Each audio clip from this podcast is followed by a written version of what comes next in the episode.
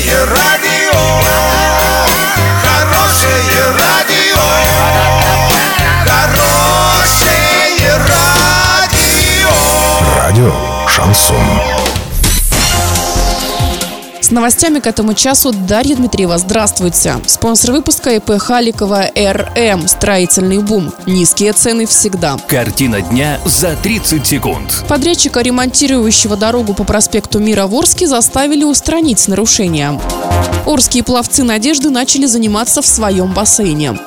Подробнее обо всем. Подробнее обо всем. В администрации Орска прошла встреча с участием заказчика и исполнителей работ по ремонту дороги по проспекту Мира. Поводом стала проверка прокуратуры Ленинского района города Орска. Проведение дорожных работ ООО «Вертикаль». На ремонтируемом участке дороги были установлены нарушения, отсутствие дорожных знаков, информирующих участников дорожного движения о проведении ремонтных работ, отсутствие защитных блоков, засорение россыпью грунта крайней правой полосы на проезжей части. Как оказалось, перед началом ремонтных работ необходимые знаки были установлены, однако в ходе работ их украли. Сейчас подрядная организация заказала новые необходимые дорожные знаки, указывающие водителям о проведении дорожных работ. В ближайшее время они поступят в город и будут установлены подрядчиком в месте проведения работ, пояснили в муниципалитете.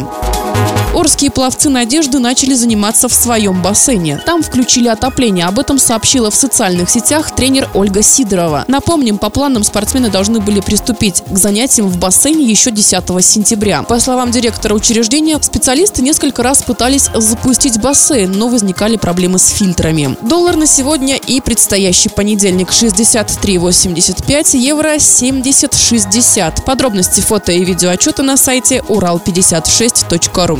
Телефон горячей линии 30 30 56. Оперативно о событиях, а также о жизни редакции можно узнавать в телеграм-канале урал56.ру. Для лиц старше 16 лет. Напомню, спонсор выпуска «Строительный бум». Дарья Дмитриева, радио «Шансон Ворске».